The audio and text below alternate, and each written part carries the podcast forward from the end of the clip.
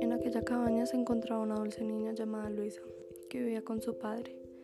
Ellos tenían un gusto algo peculiar por los cuentos que daban en la radio, así que cada noche se preparaban para escucharlos. Esta noche le correspondía a Luisa salvar el mundo de Godzilla, y todo empezó en una noche algo rara, ya que la luna brillaba de una manera peculiar y esto provocaba que los habitantes de Balú se sintieran muy inquietos. De esta manera Luisa sabía que no le quedaba mucho tiempo y decidió coger una maleta y echar lo que pudiera para enfrentarse a Godzilla y al siguiente día emprendió su camino. Tuvo que caminar dos días y una noche.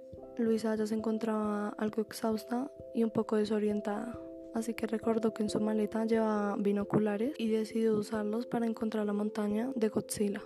Siguió caminando y caminando hasta que ya se sentía un poco cansada, sedienta. Decidió coger su tetera y tomar agua.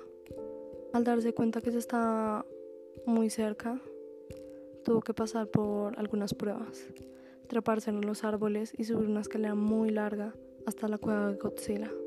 Al llegar allí, Luisa tuvo que buscar en su maleta un instrumento de defensa y lo único que encontró fue un control remoto.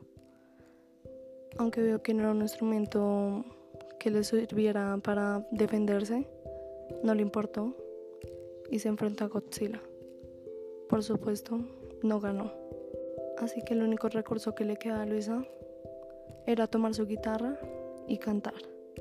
Cantó y cantó de una manera muy linda que a Godzilla le gustó. Y lo único que hizo fue agacharse como medio de paz. Luisa y Godzilla decidieron dejar sus indiferencias atrás, así que decidieron ser amigos. Y ahora viven muy felices y decidieron salvar al mundo y que los habitantes de Balú encontraran calma.